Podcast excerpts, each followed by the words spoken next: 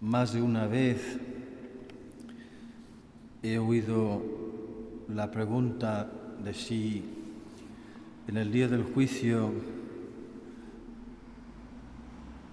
quedarán al descubierto todos nuestros pecados, serán objeto de conocimiento público todas nuestras miserias, nuestros pecados, aun las más vergonzosas.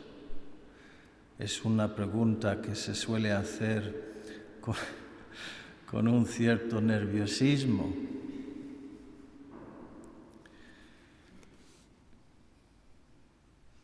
Nada hay cubierto que no llegue a descubrirse, ni nada escondido que no llegue a saberse.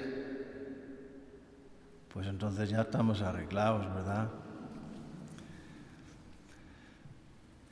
A lo mejor nos dará igual, ¿sabes? A lo mejor estarán tan desapegados ya y tan libres que seremos nosotros mismos que, que diremos, yo era así y me perdonó y me salvó, yo hizo esto y esto y lo otro, y mira cómo me ha amado, mira cómo me ha salvado, mira cómo me ha transformado yo que era este y este, que hice, que hizo esto y lo otro y aquello.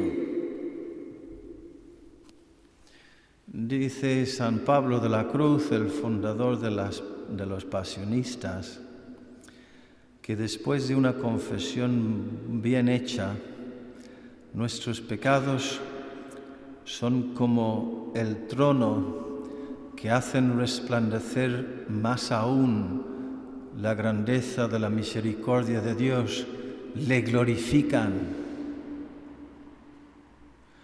Desde luego eso no es un motivo para seguir cometiéndolos. Le, glorifican cuando, cuando permitimos que Él nos saque de ellos cuando permitimos que Él nos convierta, que nos transforme. De todas maneras, parece poco probable, porque Dios no es así. Dios no es así. Cuando Dios perdona, borra y cuenta nueva. Cuando Dios perdona, se olvida Fijaos que yo conozco hasta personas humanas que hacen eso. Y cuánto más Dios, cuánto más Dios. Ahora bien, con los pecados de debilidad, no, pero con los pecados de doblez y hipocresía, no arrepentido, hipocresía endurecida, Dios despojará a todos de todas las caretas, de todas las maniobras escondidas. La doblez sí quedará expuesta. Y ahí hay una frontera muy borrosa entre la debilidad Mm, la debilidad y la debilidad deliberada, que luego pasa a ser habitual y, y acaba en la doblez, en la hipocresía. Hemos hablado de ayer de cómo Santa Teresa hablaba de que aunque un, un, un alma caiga mil veces y más y más, pero tiene que haber sinceridad, tiene que haber humildad, tiene que haber confesión frecuente, pues cómo es el corazón humillado y despreciado, el corazón humillado tú no lo desprecias, Señor. Eso es verdad. Cuando el, el alma acude en su debilidad, y humillado y roto y sufriendo, el Señor no desprecia, al contrario, es toda ternura y todo poder de transformación. Luego parece que también el Señor está hablando no solo del tema de los pecados, sino del tema de la predicación del Evangelio, porque dice el Evangelio, miles y miles de personas se, agolpaban. Jesús empezó a hablar dirigiéndose primero a los suyos, a su círculo más íntimo. Y ahí les está diciendo, y está claro también en otros pasajes de los Evangelios, que todo lo que yo os diga en secreto lo tenéis que pregonar desde las azoteas, que no se quede escondido nada de lo que yo os diga, proclamadlo por todo el mundo. Luego les dice, y no tengáis miedo.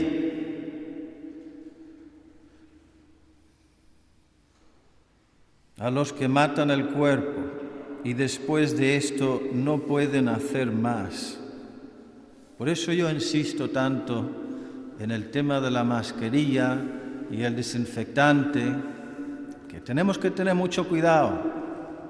Una cosa es la prudencia y el sentido común y las medidas proporcionadas, pero gracias a Dios ahora se están levantando voces diciendo que el remedio es peor que el problema miles de personas, miles de, negocios arruinados, millones de personas en el paro, la sociedad metida en una crisis terrible que vete a saber por dónde va a llevar todo esto.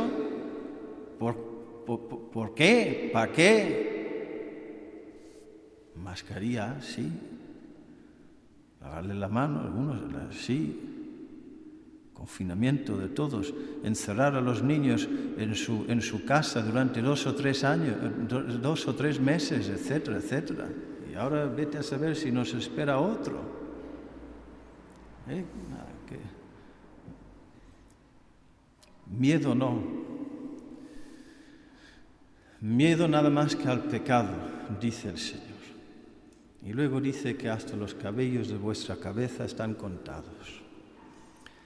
En algunos casos no sería muy complicado eso. Pero en el caso de Belén, que está ahí, por ejemplo, mírate, Dios sabe hasta cuántos pelos tiene Belén ahí en, la cabeza. Si yo fuera Dios no, no, me dedicaría a eso, pero, pero Dios sí, hasta, hasta esos detalles desciende y se interesa, porque nos quiere tanto porque nos quiere tanto. Y ahí es donde se resuelve todo. Esta frase con la que Jesús termina hoy a mí me, me vuelve loco. No tengáis miedo, valéis más que muchos pájaros. ¿Qué está diciendo ahí Jesús? Mírale en la cruz. Desde ahí te dice, tú vales más que muchos pájaros, ¿sabes? Vales mi sangre vales mi vida, vales mi pasión y mi muerte y mi resurrección, todo ha sido por ti. Hablan tanto de la crisis de autoestima ahora y, de cómo se busca la, la, estima delante del espejo en el tipo y eh, de mil maneras, cada una más tonta que la anterior. Mírate en Cristo crucificado y escúchale decirte, tú vales más que muchos pájaros, ¿sabes? Y ahí es donde se resuelve todo. Casi sea.